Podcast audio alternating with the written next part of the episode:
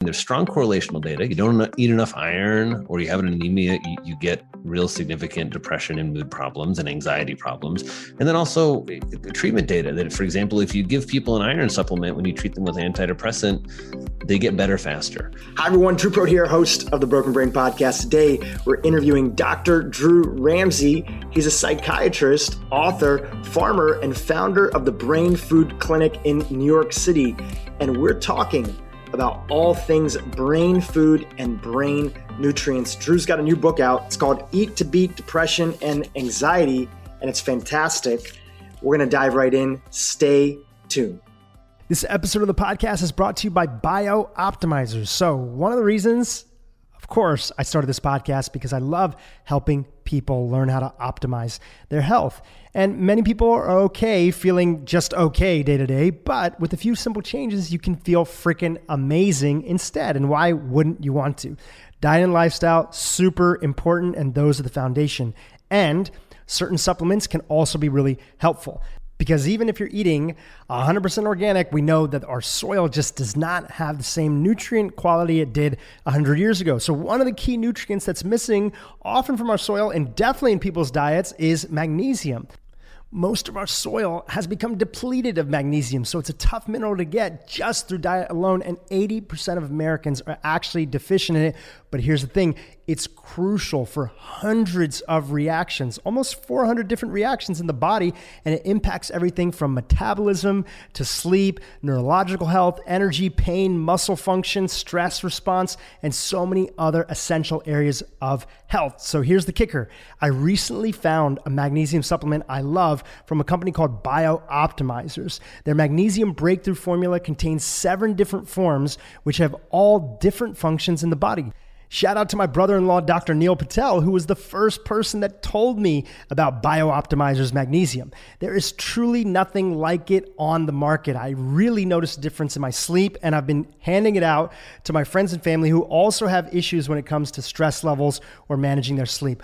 All of BiOptimizer's products are soy free, gluten free, lactose free, non GMO, free of chemicals and fillers, and made with all natural ingredients. I love that they give back to their community too. For every 10 bottles they sold, they donate one to someone in need. Right now, you can get BiOptimizers Magnesium Breakthrough for 10% off. Just go to BiOptimizers backslash brain. That's BiOptimizers, B I O P T I M I Z E R S dot com slash brain and use code BRAIN10 and you'll get 10% off this extremely helpful magnesium formula. I think you're going to love it as much as I do. Now back to today's episode. Dr. Drew Ramsey, welcome back to the Broken Brain Podcast. It's a pleasure and an honor to have you here. It's great to be here with you, Drew. Uh, it's always fun to be back on. Nice to check in with you, and uh, especially these days, so much is happening. So much is happening, and um, you know, I just feel so thankful for our larger wellness community, which includes yourself, pioneers like yourself, who are putting out good, actionable information. Because after a year of a lot, let's just keep it at that, a lot, a lot.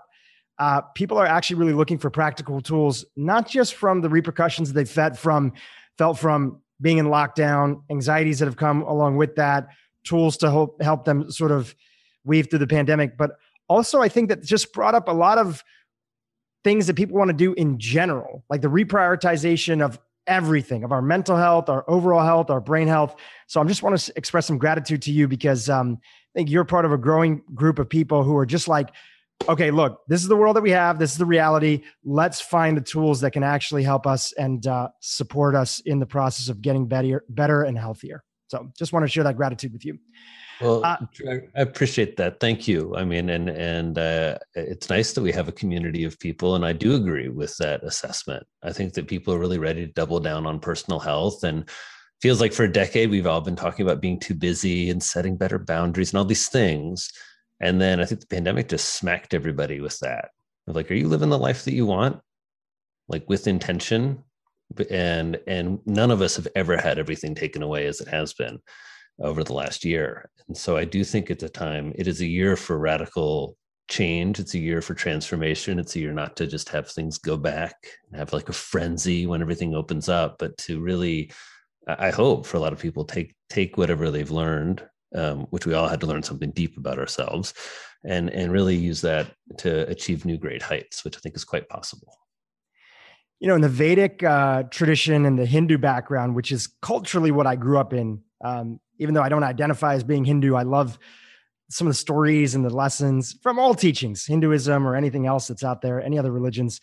So in the Hindu tradition, there is uh, Shiva, and Shiva is both the goddess of destruction, but also creation. Creation and destruction go hand in hand. And I think about that often when we go through both challenging times as a community and as an individual. Sometimes for things to get better in our life, things have to break down. And it's in the breakdown that there's a breakthrough that ends up coming up. So you just talked about that in the context of the pandemic and what that has led for a lot of people, the opening of, hey, we really need a breakthrough out of this breakdown.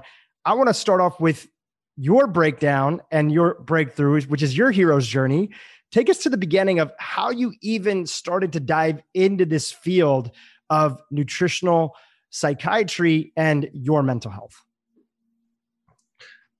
All right, Drew. That's the deep end of the pool. Let's just hop right in. I mean, that this this book comes from a really personal spot, like all books do. And I've always been interested in how I can do a better job taking care of my mental health. Uh, that for me, like a lot of people started in as physical health. I was an athlete in college. I was a pole vaulter. I played basketball. I ran uh, ran track, and uh, and and I was one of those, uh, uh, you know, in some ways, early adopters thinking about plant-based diets, thinking about low-fat diets, and and this was back in the '90s. I was in college and and then in medical school. I was like one of the only vegetarian medical students at Indiana. I was probably the only one in Indiana University. Right. This is like I don't know. Again, the '90s, and that diet wasn't really great for my mental health at that point. I was really struggling with a lot of fatigue, especially in the afternoon. Eh, you know, in some ways, all medical students, it's just a, it's like a test for your mental health. I mean, it's hard to go through medical training without really having bouts of depression, having extreme and significant recurrent anxiety. I mean, it's just kind of a part of almost every doctor's I think journey and training, you just encounter a lot of limits in yourself, in um, society, in medicine, and you just see a lot of really traumatic things very quickly. And I moved to New York. Uh, I guess everyone should know I'm, I'm, from a farm in Indiana. So I grew up in Indiana and kind of went through all my education here through Earlham College, then to um, Indiana University Medical School, and then came out when I was 26 to New York, uh, to New York City, to Columbia University, where I started my training as an adult psychiatrist. And and so my interest in food really was, you know, mainly personal. Like I was known as this like super healthy guy. Um, uh, and, and, and I was very healthy and, and, and, you know, working out and biking a lot. But, um, you know, I'd say my mental health was, uh, you know, I was like, I think a lot of people with mental health challenges, right? I was, um, looking pretty good, right? In medical school, I'm in a top residency, um, but having a lot of kind of doubts and questions and more negative thoughts than I wanted, and maybe more emotional sensitivity and, and more social anxiety than I wanted. And so, um, and so there were a lot of things I did about that. I mean, one, I've been in psychotherapy for a long time, and I really find that to be a really useful personal process, especially as, as a man, um, but just as a person. Um, but the other is, is, as I changed my diet, I started for the first time then in, in, in over a decade, I started it was weird. I added in grass-fed beef um, uh, during some travels right after residency. I was down in South America. I was on a beef ranch that you know, some friends of my parents had, and it just it was interesting to me how good it smelled. And it was like in it was it was also like sort of the setting.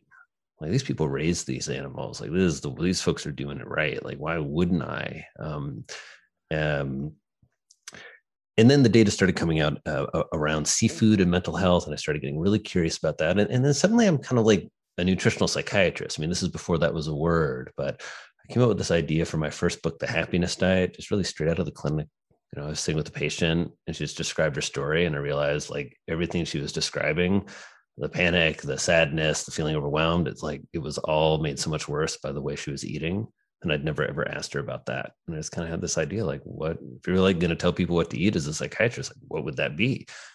And nobody was really talking about that or thinking about it. And so that's really just led to all this work, these books, this this notion of brain food and and watching nutritional psychiatry emerge as a field. Where now, as we're talking, you know, uh, 15 years later, 20 years later, we've got randomized trials. We have great, you know, correlational data. None of that's great, but like we have really strong correlational uh, data from large data sets. Um, four or five now randomized clinical trials showing that food can impact mental health and brain health. So, so I don't know. My journey is just I've gotten the blessing of being around in a time where all that is kind of popping and swirling together, and conventional medicine and the wellness world are like mixing it up, and it's very. Uh, I feel very blessed to be part of it.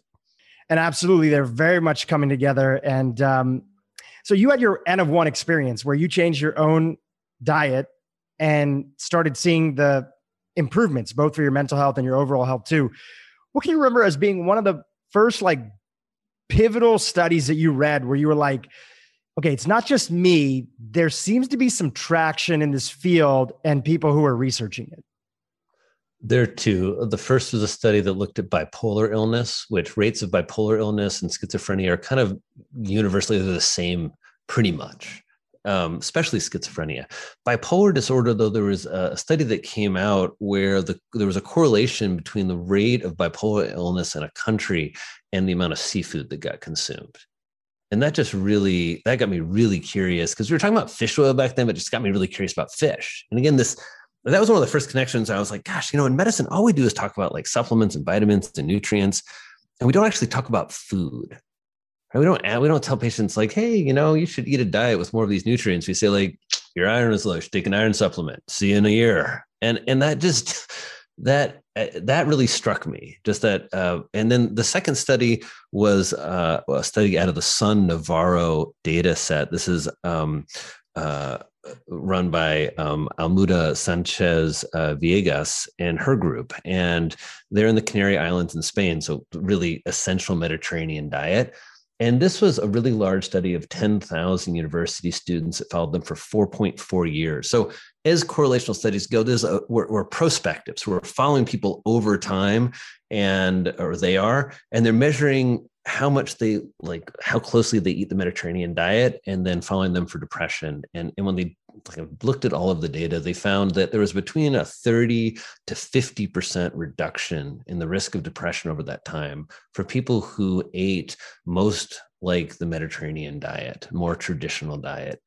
So, so those two studies really just woke me up that this is um, this is really something. And then my first book came out, and you know, the minute you start talking about something, right? And this, I'm sure everyone listening has had this, right? Where you feel you're alone with something, uh, and then you start sharing and talking about it and suddenly you you are building a community and you're getting reinforcement for this idea because so many talks I gave or podcasts gave people an email and say something really inspiring like, hey, I was really suicidal and depressed, and then I changed my food. Or I had celiac disease and I didn't know it, had such bad anxiety, and then I figured it out. And, and thanks for spreading the word. And I just kept getting those messages, and I still get those messages. And uh, that's just you can't stop once you start hearing that and then once you start seeing it and then and then get to imply it in clinical practice which was scary. But you know for the first time you're sitting with a patient in psychotherapy. We're doing all the stuff talk about psychotherapy. We're thinking about meds and you know your parents. And then you get to, i just remember the first time saying like hey can you tell me a little bit about what you eat? People were like why it's just like it's like that's that's exactly why drew. It's like because no matter how educated folks are we don't make a connection between what we eat and our mental health. And and there's such such great connections between that. And so that, that's that's uh it's a long-winded answer. Those are the two studies that pop into my head when you ask me what kind of got me got me vibing on this.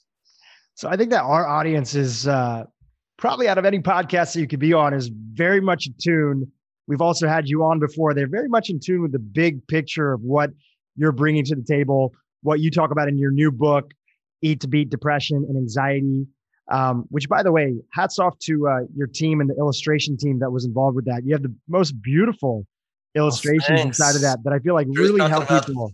He's talking about these, and, and eh, the illustration team is a great story from Instagram. These are Katrin Wiethege. She heard uh, a podcast. Actually, I think it was the podcast with uh, Mark, and she turned it into a little sketch note I remember seeing it. it. I remember seeing it when it first came out. And I reshared it. And and this is another, I think, good example for me of you know what inspired me is people really resonated with that.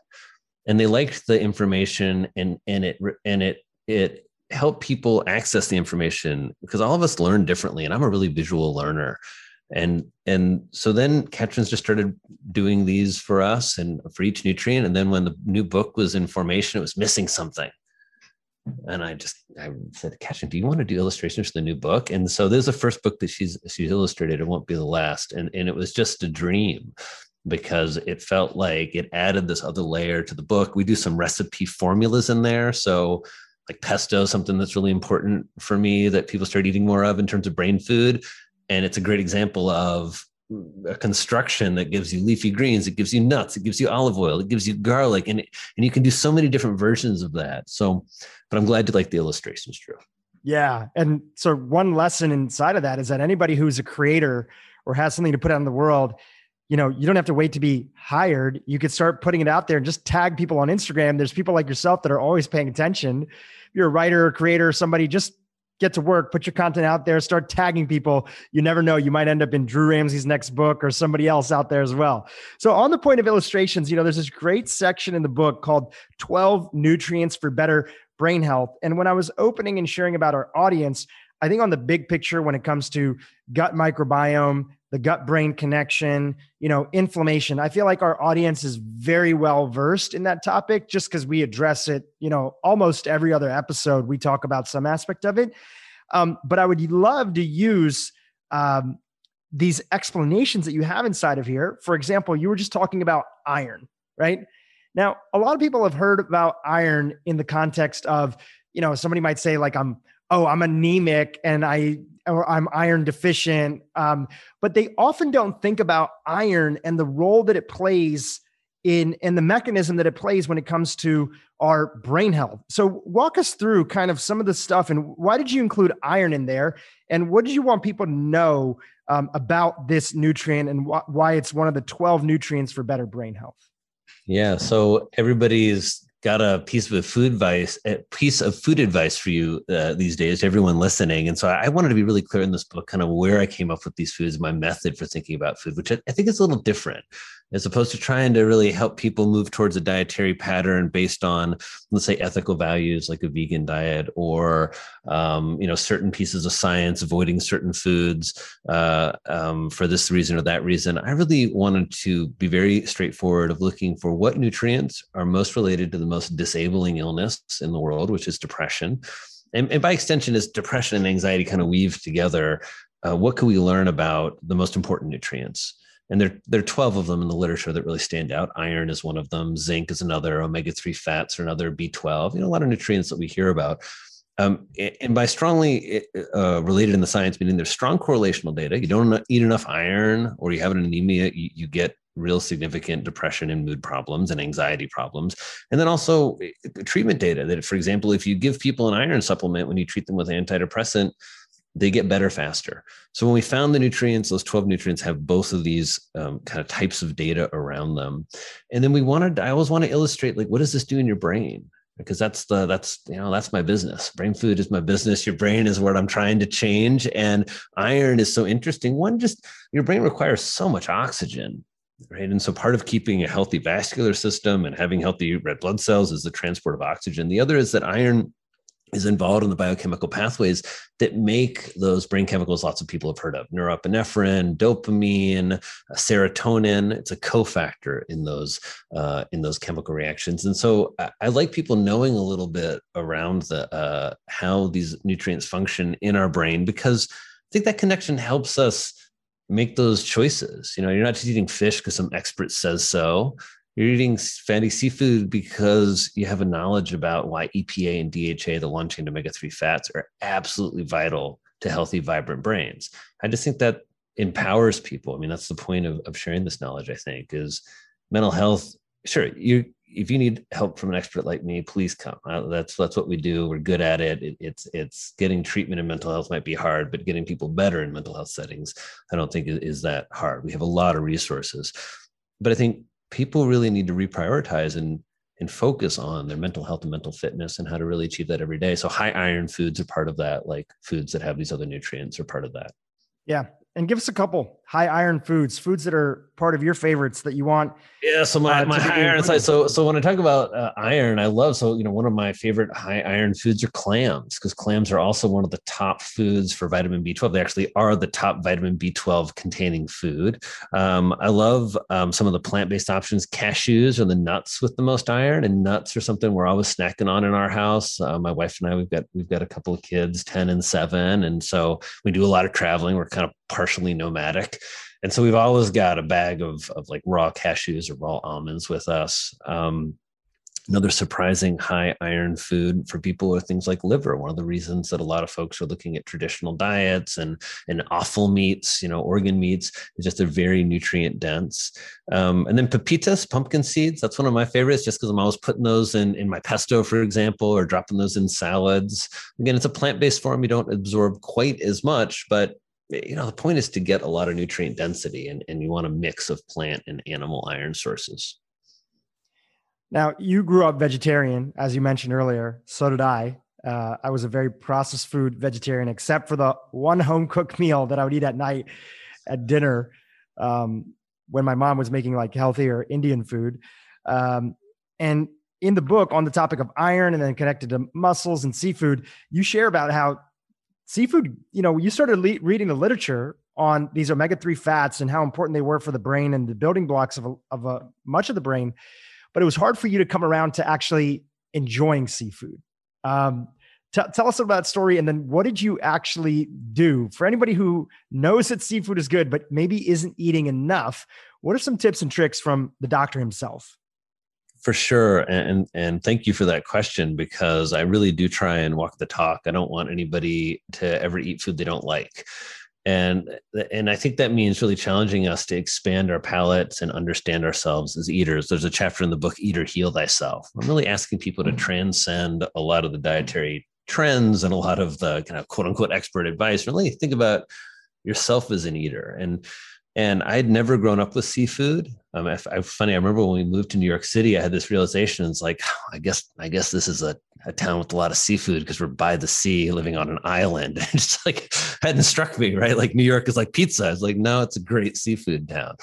Um, so the data came out. I didn't eat food. I was looking for more protein sources. Um, and so my first, I actually talked. There was a friend we had, uh, Beth, who was um, a chef that was working. She was freelancing for Martha Stewart's team at the time, and we were at a party, and I kind of told her about this data, and she's like, "You should just try a whitefish." I still remember it was like this little apartment in Waverly Place down in uh, um, in the West Village and she said, you know, put a lot of lemon on there, put a pat of, pat of butter, maybe a little lemon zest. You need to sprinkle some breadcrumbs, slide it under the broiler for like, you know, seven minutes, 10 minutes, see if it flakes apart. I remember being so terrified it was going to be undercooked. Right? This whole like, does it until it flakes with the fork? It's funny. I've never ever worried about that since I've become comfortable with seafood. I think it just shows us how our our fears get in our way, right? Somehow I'm going to mess this up and it's going to like poison everyone. it's like, no. um, so I started experimenting like that. Then I started some really strange things. Like I loved uh, oddly bacalao fritters, salt cod, just in, and fish and dipping sauces. And then I realized, you know, I'd always eaten a little seafood. I liked sushi, just a couple things. And so my first steps, and this is our, how we work in our clinic, in the brain food clinic, is really to think, you know, not that I need to start like grilling seafood and making all these fancy things, but just what's our little things I can do? Like at a sushi sushi restaurant, can I try a new type of seafood? And also i think a really important challenge for us is can i ask for help in that right? Like hey i'm, I'm new at seafood and, and is there anything on the menu? I remember i was once in an event and there was a man from malaysia and uh, we were talking about food and i said something about mackerel but it was really fishy for me. And he's like ginger. He's like we have an amazing dish. You just got to pile as much ginger on there as possible. I don't know, like uh, got a little mackerel fillet and made it with the ginger, and I was like amazed. It was just, it was so great. And so there's all those I think ways with seafood that there's different forms, like ceviche. There's ceviche recipes in both of my last two books because ceviche is a no cook way for seafood, right? If the thing is like, oh, you don't know how to cook it, don't cook it. You know, burn it in lime juice, add in some onions, some capers, uh, maybe use pre cooked shrimp, you know, something. And, and so I think one lesson is start small another lesson is um, you know uh, take no thank you bites. Like i heard a, a great story from dr sue varma yesterday where she's talking about she didn't like seafood but her husband did. And so they had a rule that every time they went out he'd order seafood and she'd try a bite. And and over the relationship she's really learned to love seafood. And i just love that story because i think it it just um it shows us how our palate develops. Yeah. Maybe the short answer there is um mussels we love the long answer by the way okay mussels mussels are a great thing to try at home everyone's scared but they're amazing um i'd hold off on the big like the big prize in this which is the oyster that's the top animal food on the antidepressant food scale um, but those are a little challenging for people because you usually eat them raw and on the half shell. You can also do them baked, of course. Um, fish tacos, amazing way to start with seafood, um, as is ceviche. Those those would be some thoughts. And based on, and you mentioned the anti uh, depressive food scale. We'll get to that in a second. Um, based on your reading of the literature, like for folks who are like, yeah, okay, cool, I, I want to try seafood, or I eat a moderate amount of seafood. What what is really the um, the amount that we should be getting in based on what's been what you've seen out there in the in the literature to attain some of the benefits of it so I, I would challenge people that if you think about seafood really being one of your main protein sources you know that, that most americans their main protein source is going to be chicken or beef you know uh, that if you can really get seafood in there. So I, I, I and my family in, in my own diet I'm, and in the book, I'm pushing for three to five seafood meals a week. That can be lox on your bagel. That can be, there's one of my favorite recipes in the book is the dashi. Uh, just because, again, I, I, try and uh, walk the talk. I just started making this last year. Um, I love ramen. I love noodles. I love that kind of umami healing broth, especially like when I'm anxious or upset just a bowl of like lots of veggies and maybe a hard boiled egg and some, you know, good buckwheat noodles and some, and I didn't know what that amazing broth is.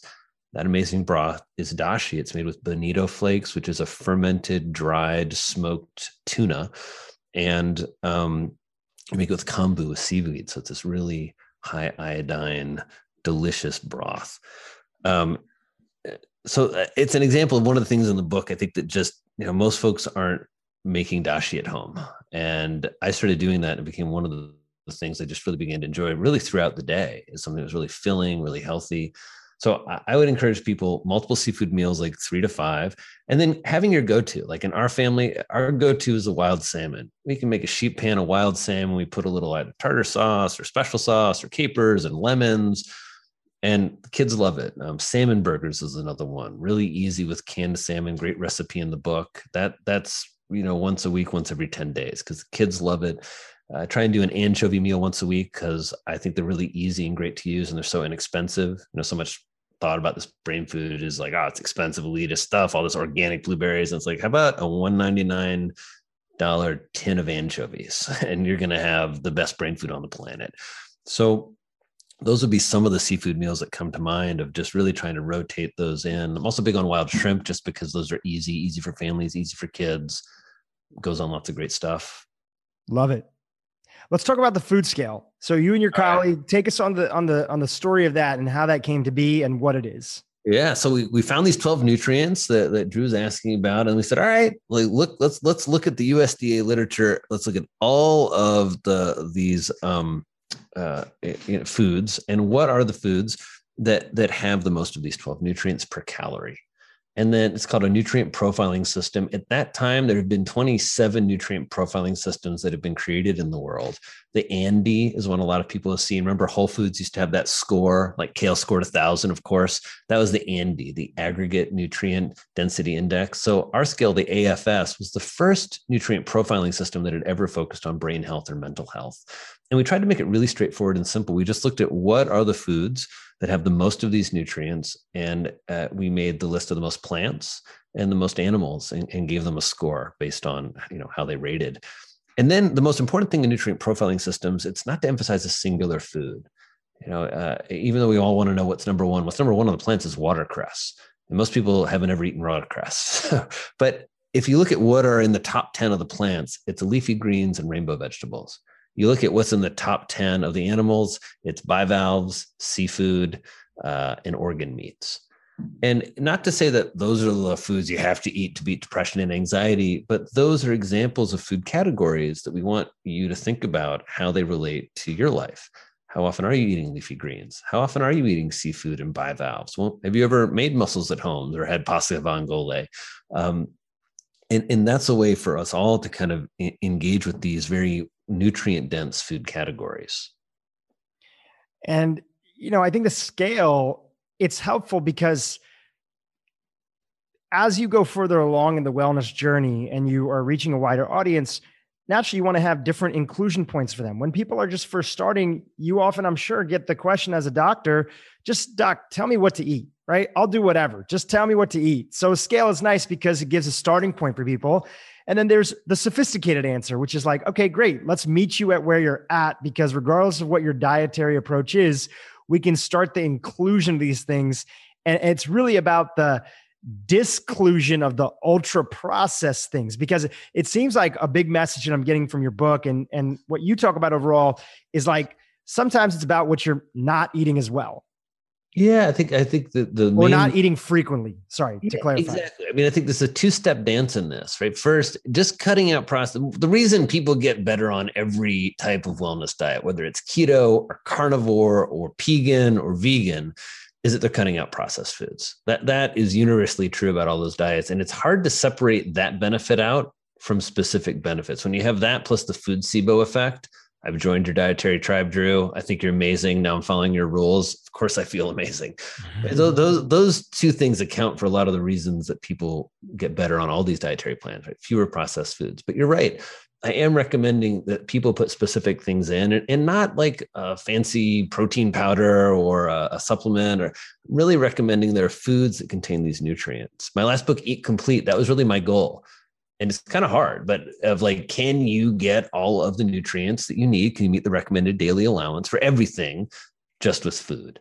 And you can but you have to focus on the foods that you know, have a lot of nutrients. There are only a few foods that have epa and dha that just fatty fish algae has a little bit but it's not concentrated um, and bivalves. That's it. I mean there's a tiny amount in grass-fed beef but all the other ala out there is plant-based. Uh, all the other omega-3 is ala so um, you asked about what I foods. I wanted to answer that question, and that's why in this book I have these uh, these power players. And the, the reason was I wanted in to represent the food categories. So you know, it's not that you have to like kale, but there's a reason that kale is a great representative of the leafy green uh, food category because it's so nutrient dense, it's so versatile, um, it's so I guess controversial in the sense that I don't know, people are now thinking that maybe kale isn't healthy, which is totally untrue, bad, horrible misinformation that's I don't even want to start talking about it, Dhru. I'm going to get too upset. But these power players, like an anchovy, they they they they're there to serve as a, a, kind of you know not just if you don't eat anchovies, it's fine. You can eat to beat depression, as anxiety, but to serve as a real kind of perfect archetypal example of that food category. So an anchovy, high in omega, 87 milligrams of DHA in one little anchovy um, you get a complete protein, B12, calcium, all these nutrients, and then you know you get to usually a challenge with people in anchovies, which is they don't they don't know what to do with them. I didn't. You know, do you get the paste? Do you get them in olive oil? Do you get them in soybean oil? Do you get them in water? And that's where I think people struggle to do something new, especially if we're hungry, especially if we're feeding a family. And that's where I hope the recipes in the book help people of really try and just make these foods accessible. Things like dashi, things like ceviche, um, things like the pesto, where you you know no matter where you are on the kind of eater scale, there there there are ways that we can improve your nutrient density, and that's the hope of the book. Yeah. And dark chocolates on the power players. Let's just say that that was purely for food marketing. No, I'm kidding. Dark chocolate has uh, amazing mental health benefits. I mean, in the in the literature, in the data, and it's one of I think a great example of how, as a psychiatrist, I want people to think a little differently about food that I want it to be a joyful and hedonistic experience for you. I don't want dark chocolate to be like your guilty treat you get one day a week because you followed all these rules. That's not how I roll as a psychiatrist and, and as a as a food shrink. I want dark chocolate to be part of your daily existence because it's delicious, it's great for your brain, and it's mm-hmm. packed with nutrients. What's your favorite dark chocolate? If you want to give a shout out or a plug to any kind of brands that are out there, a couple. I mean, I've got I've got like four or five different brands right here with me. I, I, I you know, I like the Hu, um, the cashew uh, butter with a little bit of red. That's like that's my guilty treat. That's not a solid dark chocolate, but that's just such a good yumminess. I get they did such a good good job with that brand. Um, oh, it's, it's, so really, amazing. I, I I was an investor in that brand myself and Dr. Hyman, and they just recently sold. And just the team there, they just did a great job of just getting a, a better for you chocolate because I think that another part of this is like you can enjoy things like dark chocolate, especially. I mean, by nature, we're saying dark chocolate, it's going to not have a lot of other gunk, but still, there's naturally greenwashing that happens in the field that's out there. So you can even find dark chocolates that have, they say dark chocolate, but they make that up with a ton of sugar inside. And now you're not getting the same, the benefits don't translate exactly the same way.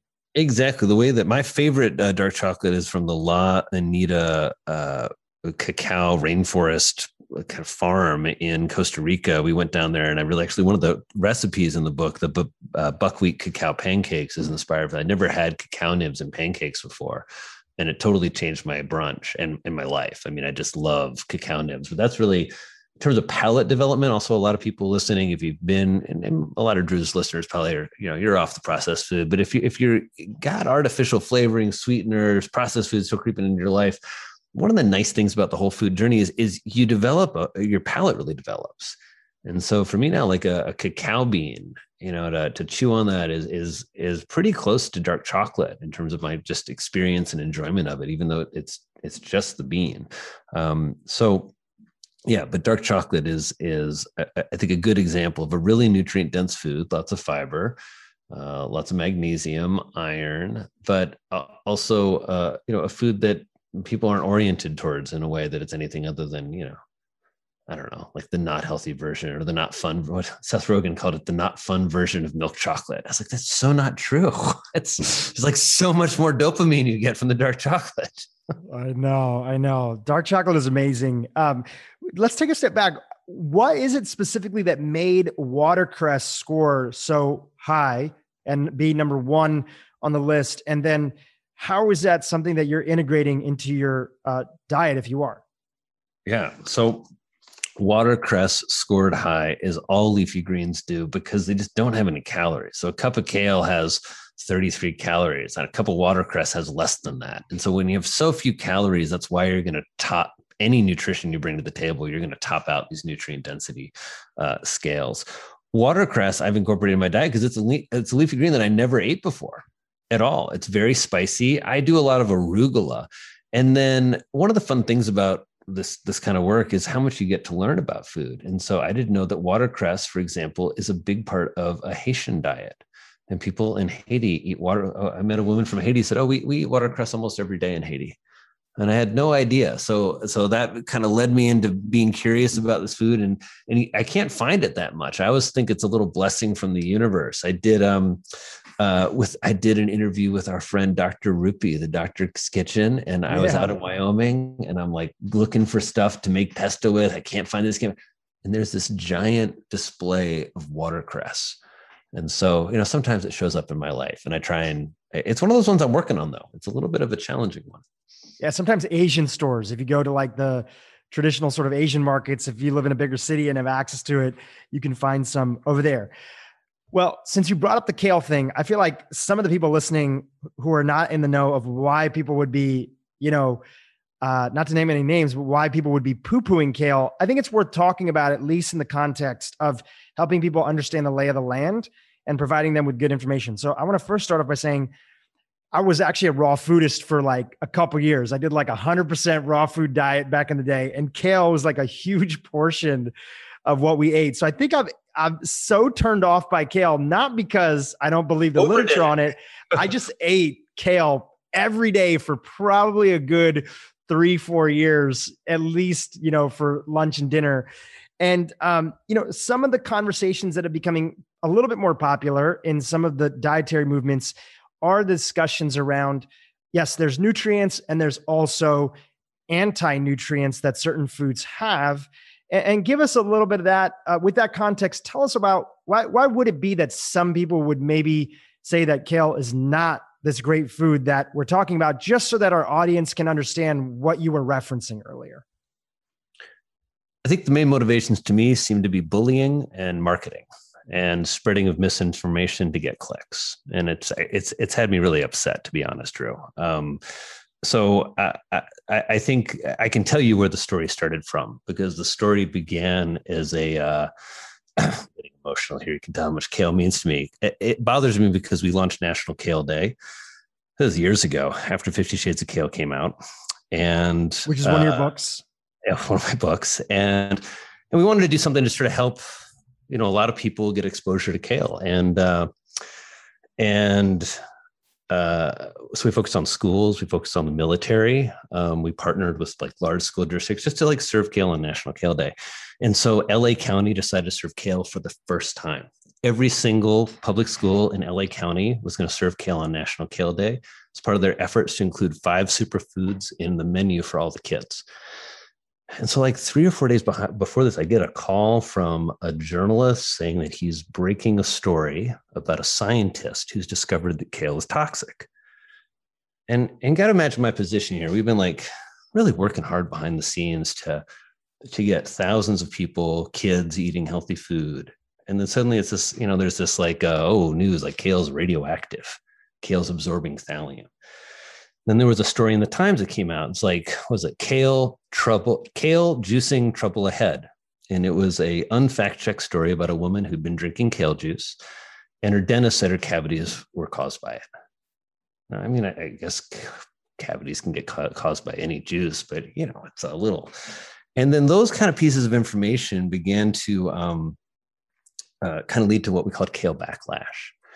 And, and this is having been a, I guess, a victim of bullying in my life. You know, it, it, it's pretty easy for me to spot when it happens when people are, well, they they're uh, they're wanting to kind of tear things down, and uh, and so it's just a little strange to see um, th- this thing that you know is a healthy food. Anything that's nutrient dense is really good at bioconcentrating if it's a fish, if it's a mussel, if it's a kale plant, that organism's job is to extract things from its environment and bioconcentrate them.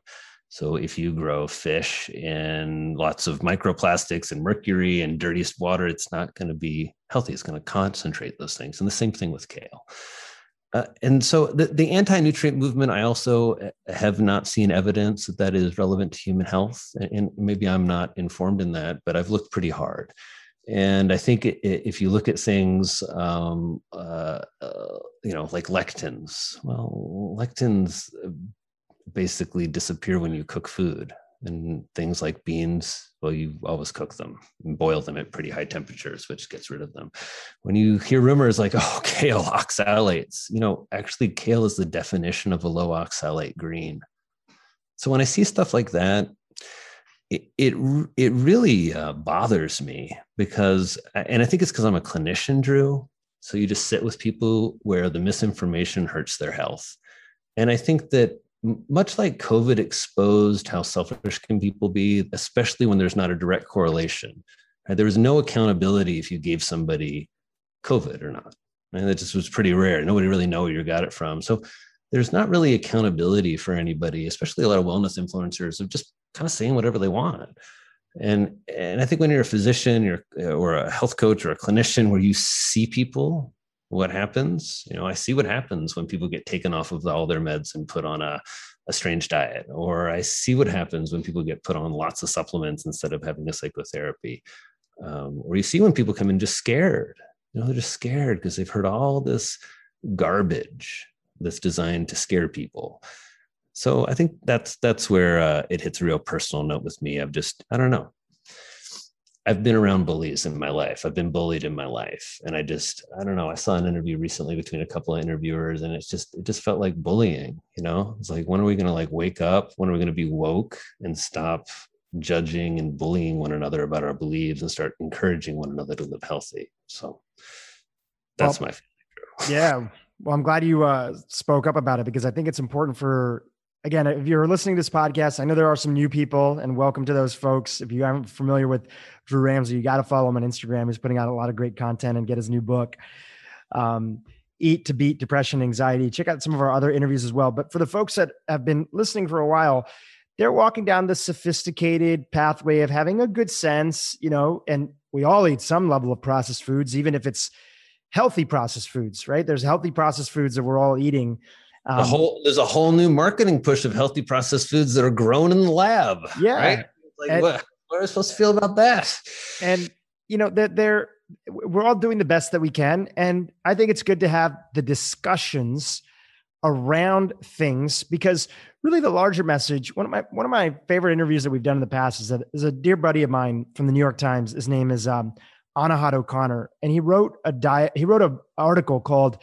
Um, I'm going to paraphrase the title, uh, but people can Google it if they type in Anahad O'Connor, New York Times. He said, basically, is there a perfect diet? Right? I remember this article. I, I, know his his work well. I love he uh, he wrote a recent article. Um, I was going to message him to say he should include mental health. It was all about physical health. But yeah, well, shoot me a note and I can I can connect you guys together. He does some really great work and very balanced guy. And and like you and me, he's been through a lot of sort of a, he grew up in sort of a a more like very spiritual family and for them that meant like being vegetarian and then later on in life kind of like your journey my journey he switched to a different you know direction so he's also just seen um, you know, he's been through a lot of different stuff and he strongly believed one thing and another thing. And that typically leads to people who are a little bit more balanced in their approach, you know, they knew how passionate they were about one topic so they can understand why other people would be passionate about that now. Anyways, I digress. The article basically, for those that have not seen it, was Is there a perfect diet? And what can modern day hunter gatherer society tell us? Like, is there an ideal diet for human beings?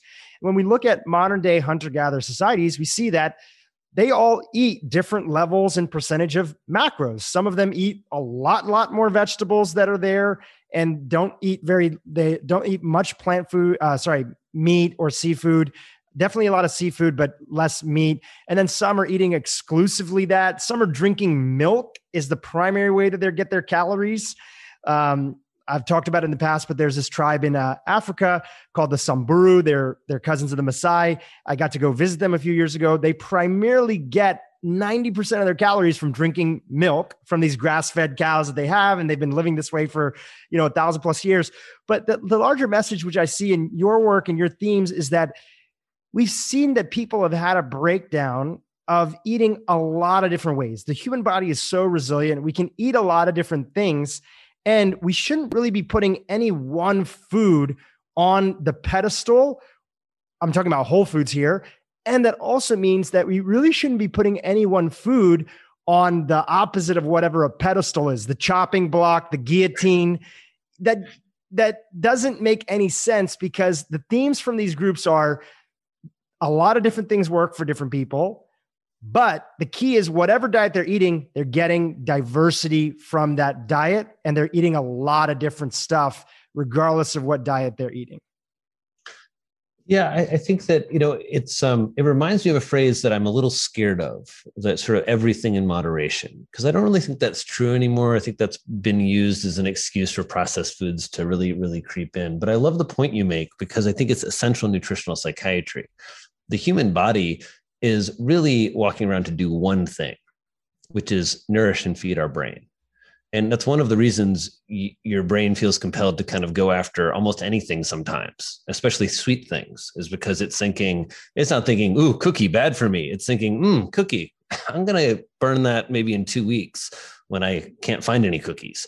And, and so uh, we really can survive on a large number, a large, uh, different mixes of macros, different uh, mixes of food groups. Uh, I think what the new book Eat to Beat Depression and Anxiety really tries to do is ask people to kind of elevate or transcend this diet culture that's that that's really emerged in the wellness world, right? Of it's kind of like politics now. It's basically competing factions of people screaming at each other. And if you're a part of that, I don't think you're part of the solution anymore. I think it that's uh there's a lot of primitive projection that goes on. And what is better is for us to really look inwardly on what foods are working for us, what foods can help us better hone and refine our values, and what foods can help us be in the world in a way that supports our connections, our mental health, our creativity.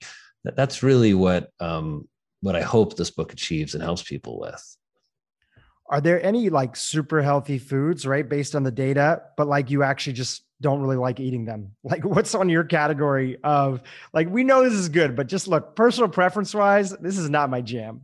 Yeah, I struggle with the nutrient density in liver and organ meats. You know, like I don't make pate on the regular or anything like that, um, even though it, it, feels like that's a very nutrient dense choice. Um, I fermented. And is that is that a, is that a taste thing, or do you think it's sort of like a I was vegetarian in the past, and so I just can't get over the idea of doing this and, and including it in, and I don't want to cook it. What what is that for you? Uh, I think it's habit, not having really cooked it or been part of my process. And then I did my first attempt. I put in too much liver. I was mixing in liver in with the taco meat, but I put in like way too much liver, and it was and it was it's a little like it's a really you can taste the minerality in it, which I think can be a little bit much at first. Um, uh, so that's one. And then I think fermented foods. I'm working. I mean, I've got I've got a good kombucha game. I, I make a little sauerkraut, but I always feel that the um, uh, kefir. I'll make a smoothie here and there, but I I feel that's I wasn't raised with a lot of fermented foods, and so that's one that you know I like them, but it's just again I, I don't you know I don't like a go to pate recipe or a bunch of you know go to fermented recipes that um that are so much a part of things. Now, well, one of the reasons in this book, for example, one of the reasons I like doing books is it sort of challenges you. So there's a kimchi fried rice in here. Um, it's a rainbow kimchi fried rice, which I'd, I'd not experienced that. We were working with a recipe developer, how to get more fermented foods, and oh, love that recipe. It's so good. So, um, you know, I hope that, uh, but those are the, the ones that that come to mind in terms of and then the one I struggle with probably is, is, the pasta. I just really I like carbohydrates, gnocchi and pasta a lot, and so my my I don't know kind of compromise with that is I try and use really high quality pastas, um, uh, and have found some some versions that we really like in our house. Some that are gluten free, some that aren't, and then to really top them with really nutrient dense stuff. So not you know sure occasionally just have some red sauce, but to have more pestos or more seafood or get more olives and veggies in there. Um, but those are you know those are some of the some of the spots where does the conversation of sort of um, we've we've done a lot of recent episodes as i've started to get into the world of sort of con- continuous glucose monitoring and um, and paying attention to that and just sort of seeing how i respond maybe differently to other people who to, you know to certain foods and keeping a balanced blood sugar in the day where does that fall in in your world and how do you think about that or communicate that to patients so, for a long time, I've been interested in some of the metabolic markers that we can use in mental health to understand where our patients are. And hemoglobin A1C, which is kind of a three month marker of you know how you've been doing with your blood glucose regulation but until glucose continuous glucose monitoring we didn't really have this type of data and we've never had it or applied it in mental health and psychiatry. And the new clinical protocols that we're thinking about of how do we really engage with patients it's a piece of data along with some of the new sleep metrics that we'd like to use.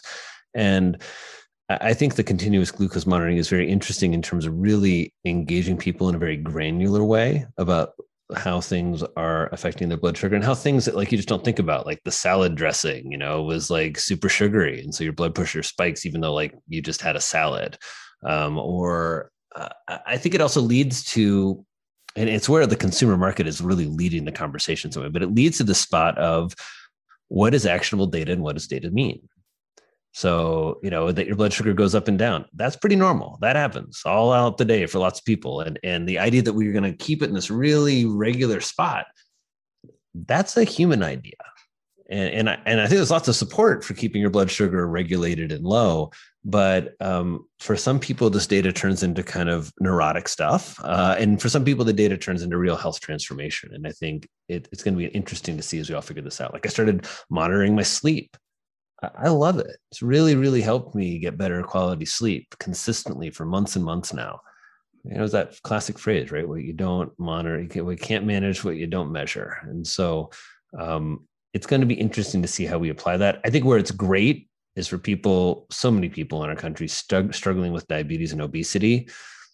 Get that CGM on just because your continuous glucose monitor, it just it's right in your face then there's no denying that there's a there's an issue going on. And i think that's where it's also can be really helpful and motivating.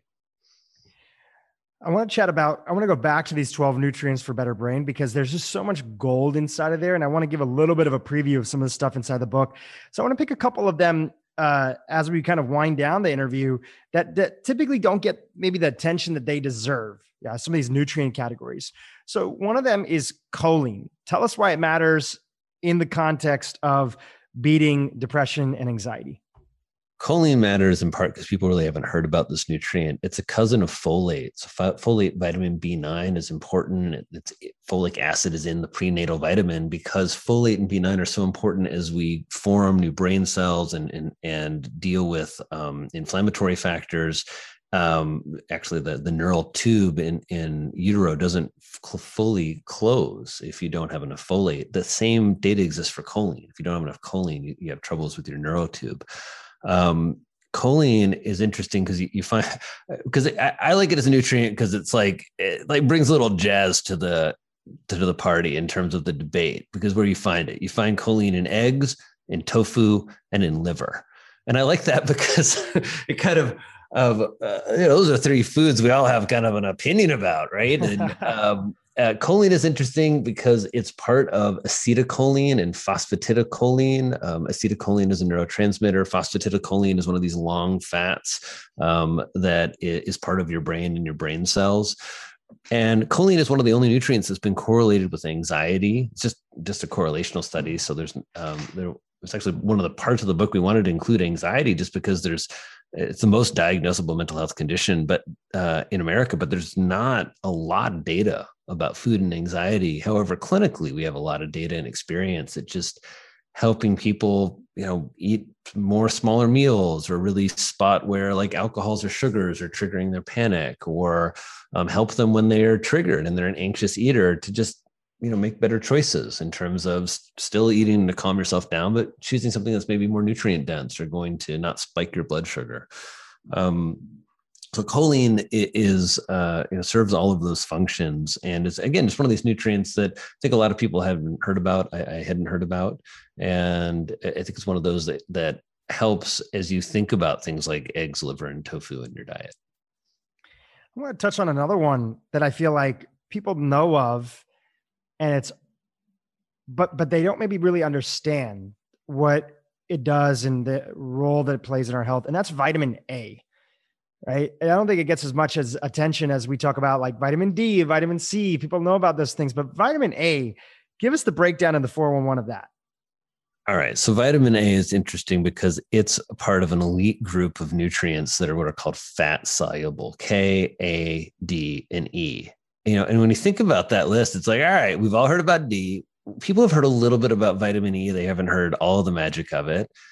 Nobody's ever heard anything about vitamin K, even though it's this fat soluble nutrient. It's super concentrated in leafy greens. And then vitamin A, you know, we know about vitamin A kind of in terms of related to like eye health, right? We know if we don't get vitamin A, maybe we go blind. But vitamin A is this really fascinating, very big vitamin and we get it in two ways. We get it in the retinol in, in, in, a kind of real vitamin A form from animal products, mainly things like, like liver.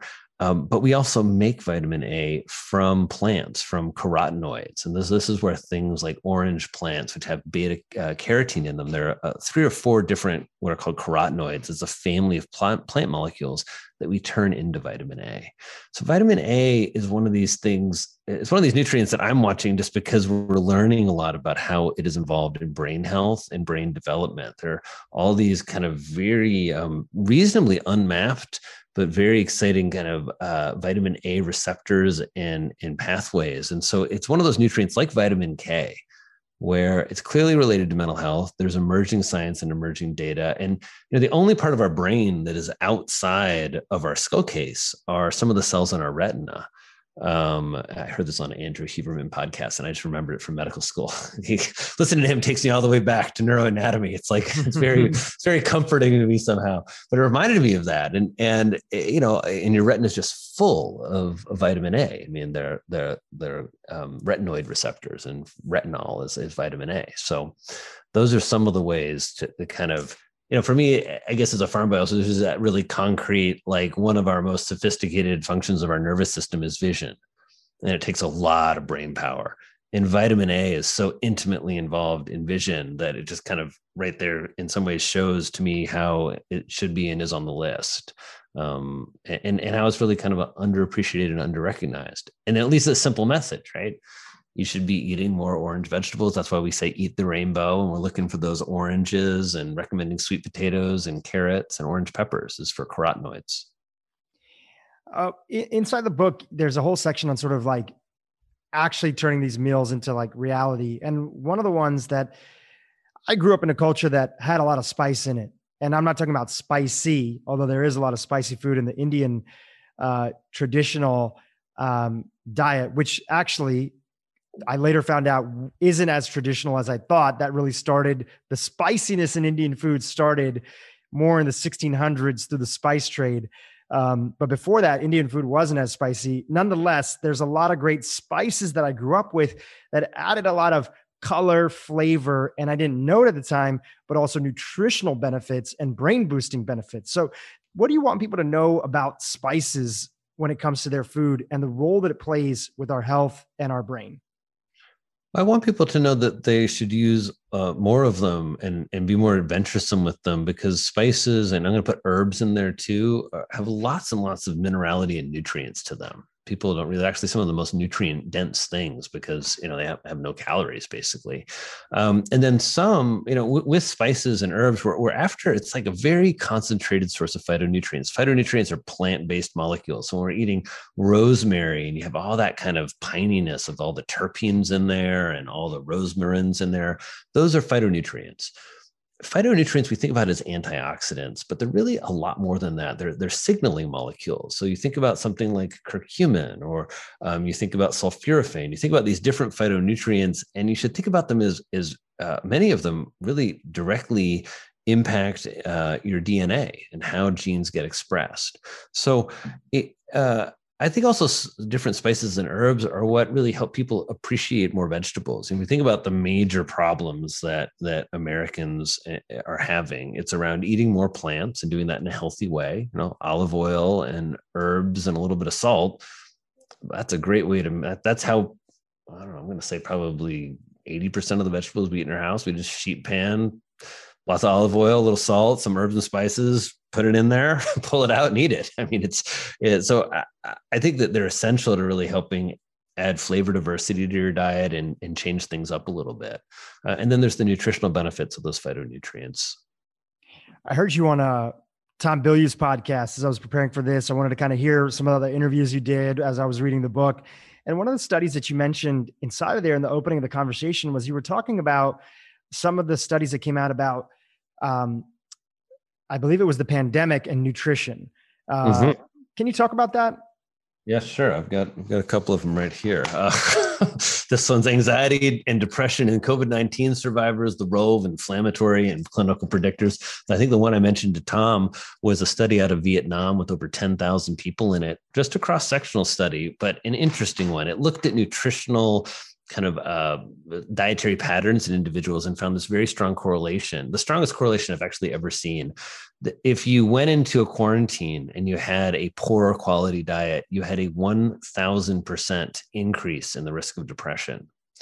And, and, and I think it just, you know, it goes to show um, uh, the power of food, I think it also goes to show how if everything else gets taken away that supports our mental health, our connections, our work, our identity, um, our daily rituals, uh, which is what happened, we're left with food. And even when that's the only lever we can pull, I think what that study showed me, or suggests at least, is okay, even in a pandemic when everything else is bad, if you keep pulling that lever and eating well, you can insulate and protect your mental health. And I think it's also, you know, I don't really, see, I, I see you as an incredibly kind, welcoming, supportive. And the only time I've seen you get upset is when somebody tried to attack Kale, as you were earlier. And I, uh, I think it's good. To, I think it's good to be upset. I think it's good to be upset. A little embarrassed. You got you did get me upset. I wasn't expecting that. I got a little emotional there. It's. uh I think it's, being upset is good. I think getting emotional is good. It translates our real feelings. I do feel I understand it. I understand it in the context of sort of public health, but I do feel a little upset with these low cost solutions being so accessible, with how much money that we spent on other interventions, vaccines, other stuff. Great, it's all needed. But with these low cost tools there and them having such an impact on our health, on our mental health, and on our immune system, because the same diet that's inside of your book is also going to make you more resilient when it comes to chronic disease and recovering from a COVID 19, knock on wood, that anybody would, would get that or has gotten that. I do feel upset a little bit when I look into it. I'm saying, you know, the studies out there, the data and the research is out there, and there's people that are suffering that are looking for solutions. And largely the message that was translated in the media was seek out comfort foods. Alcohol sales are way up, you know, by 13 to 30%, depending on the state that you're in.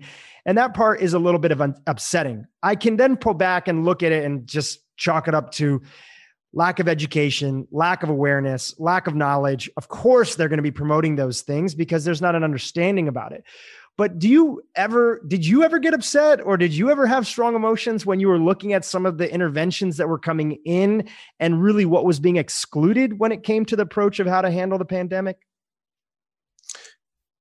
Um, I did. I got upset that we have um, so much access to digital technology, so much access to communication technology, and the pandemic exposed how America has one of the worst healthcare systems of any developed country. And and I think there are a lot of people who don't want to hear that. You know, they want to kind of dwell in a delusion of American greatness when it comes to healthcare, and it's a delusion. Uh, America's, especially mental health care system, is, is horrible, and it's horrible in comparison to what we could achieve. And the same thing is true with COVID. We're seeing it now. Uh, one of the benefits of being in clinical practice is I talk to dozens of people every week.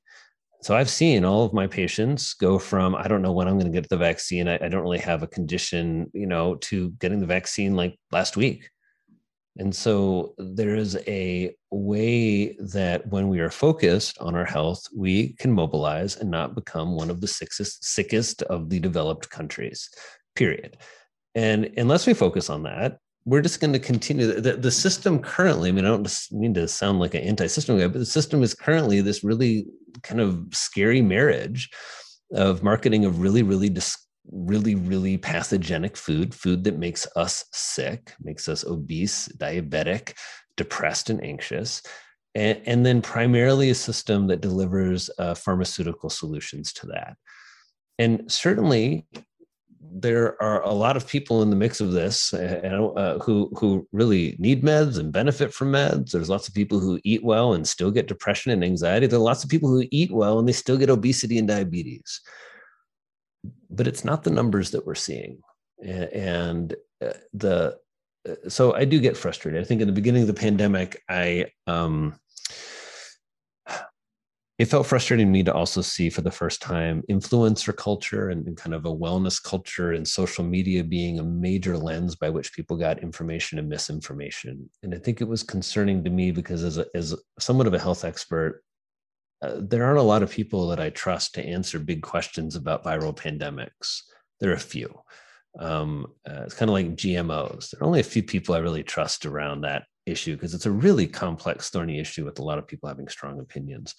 And and I think it was just a little. Um, I don't know. I lived in a part of the country where I, you know, I got mocked for wearing masks last March. Um, and people, are you doing all right, buddy?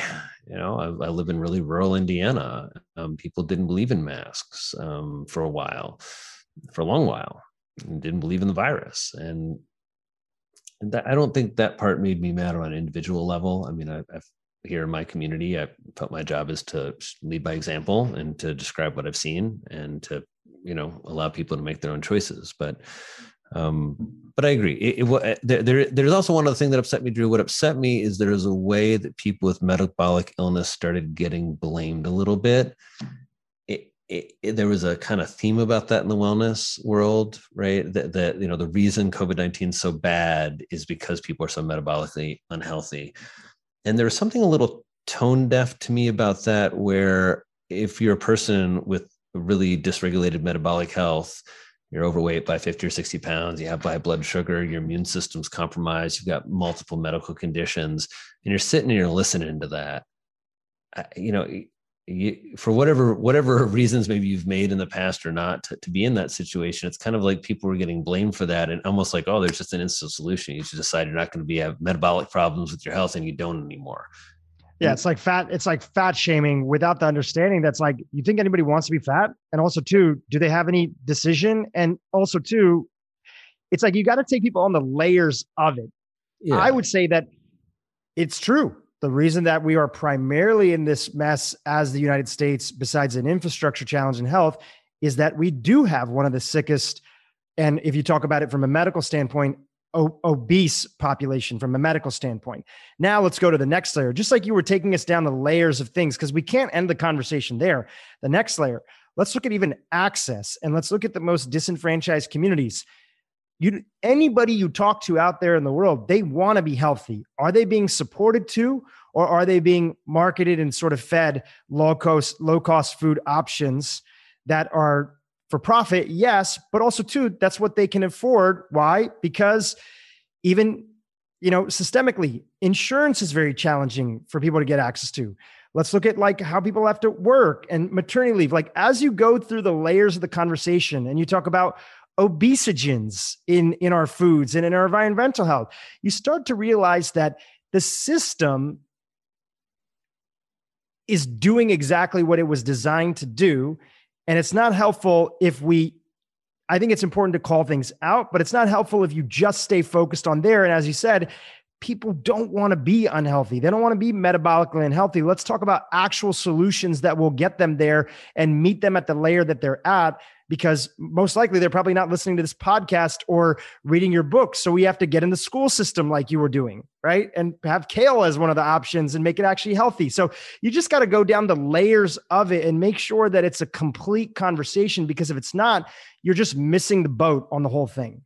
Yeah, and I think we're in a culture cultural moment right now where I, I see some of that deepening, particularly in the conversation about mental health um, and, and about a type of wokeness about the patriarchy and about misogyny. I mean, I think there's finally becoming legitimate conversation about that. Um, it, just part of what you're saying reminds me also the disparity in medicine. Remember all that vitamin D data? Oh, vitamin D, it's all about vitamin D. You know who's vitamin D deficient in America? Anyone with pigment in their skin and that statistic that that that way of and lots of people are vitamin d deficiency but vitamin d deficiency it goes as as you have from white to more brown to black skin the rates of vitamin d deficiency approach 90% so again that that statistic that got kind of pulled out and almost framed like everyone should just be taking vitamin d it's pulled out of the context of why are people vitamin d deficient who is vitamin d deficient um, and how that really correlates very highly with with a lack of access to public health, to public health education, uh, eh, to sunlight. So, um, so there are many layers. I think that's one of the places. You know, mental health can get really confusing and feels like it has lots and lots of layers. And I think that's one of the other things that's really inspired me in nutritional psychiatry. Because you can come and see me and there's a lot of questions you know should you be on meds or not? Like do you have bipolar illness or not? Um, Eh, should you uh, you know get into psychotherapy or which type? But then you're going to go home and eat dinner. And it, it just seems like in some ways in peeling back all of the layers there's a set of foods like olive oil or like wild salmon that reasonable health experts all agree on. They're good for you they're good for your mental health they're good for your brain health. And and i, I hope i hope this book really does help focus in on the importance of feeding brains and mental health, especially this year, because because it is really layered and it does get you know I think that leads to us feeling at least for me feeling kind of overwhelmed. And like I'm not sure what to you know there's so many layers like what which one do I start at? And and that's where I just hope everybody feels encouraged wherever you are in your journey. First to to to hear both of our both Drews encouraging you to take care of your mental health and fitness, but also that there are really good options for you. You know and they're right in front of you often and and to feel really empowered to choose them. Um, they might you know all, all, of the best choices might not be there but there are probably some good choices there totally and i see that you know so much of a, even in our wellness world the anti-system or anti-establishment i see everything as like sort of action reaction it's not helpful if we stay there but a lot of that came from many times people going to their doctor and saying hey should my diet should i do something with my diet i feel like crap right? And I heard maybe that there's a connection between my gut and my brain health. And largely, for the most part, I'm sure you've heard so many anecdotal stories as you get a lot of patients that have been through the system, people saying that I went to WebMD and they said that sugar has nothing to do with my, you know, mental health or my doctor said my diet has absolutely zero.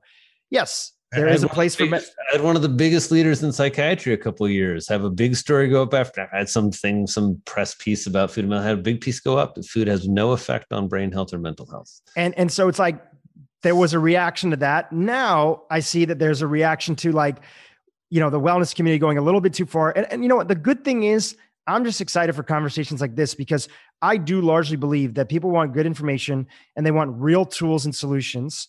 And that's what I feel a lot of what I'm getting from your book to meet them where they're at. And they want to go through the layers, right? They want to have a sophisticated conversation.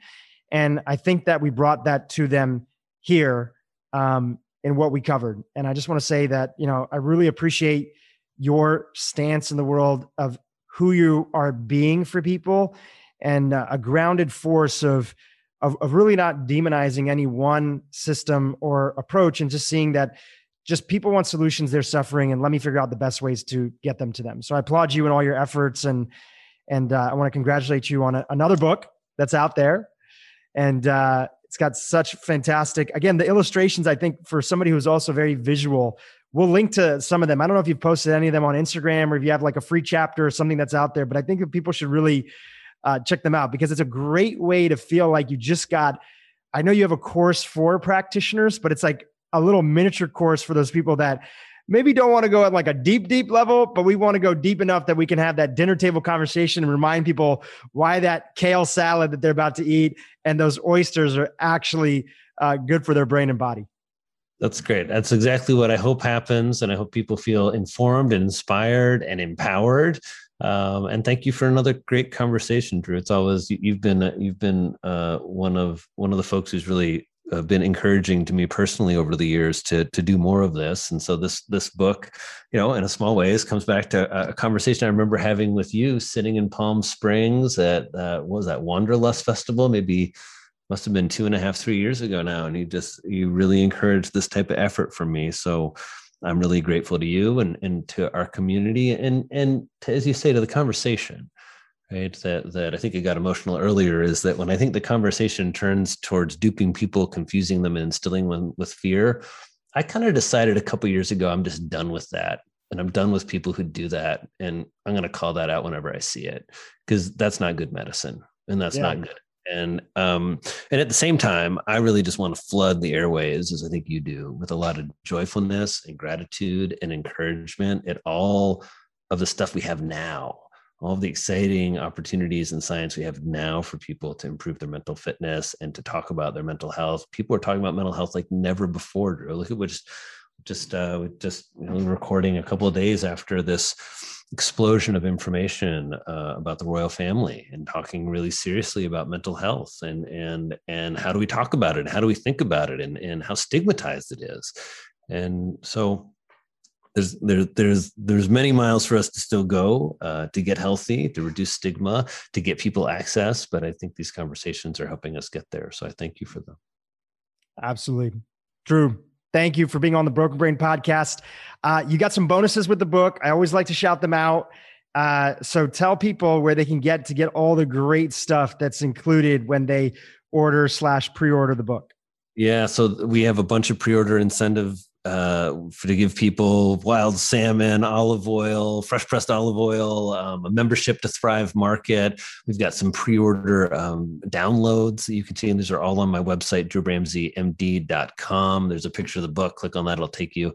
You'll get to see the incentives, and then we're going to be pulling out winners over the next couple of weeks. And so uh, we've got some mystery boxes where I stuff all my favorite brain pleasing treats in there, and so anybody can uh, can sign up for those. And I really appreciate all your your support with the book, and and most importantly, spreading the word about it and trying it yourself. That's what's most important to me. Whoever you are listening is, I really hope that this information helps you change your mental health and your brain health and really stays with you in the grocery store and at the dinner table, not scolding you, but really encouraging you, cheering you on as you make choices for new, more nutrient density, more new brain cells, and uh, taking really, really good care of yourself with just loving, joyful self nourishment. That, that's what I hope for everybody listening and for you too, Dhru. So, uh, cheers to all that. And, and may we all have our lives blessed with those things.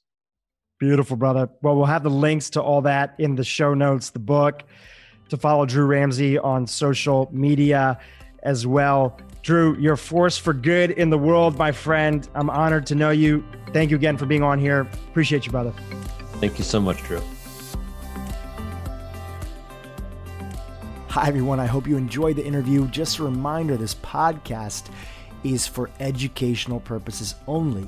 This podcast is not, I repeat, it's not a substitute for professional care by a doctor or otherwise qualified medical professional. This podcast is provided on the understanding that it does not constitute medical or other professional advice or services. If you're looking for help in your journey, seek out a qualified medical practitioner. If you're looking for a functional medicine practitioner, you can visit ifm.org and search there, find a provider database. It's important that you have somebody in your corner that's qualified, that's trained, that's a licensed healthcare practitioner helping you make changes especially when it comes to your health.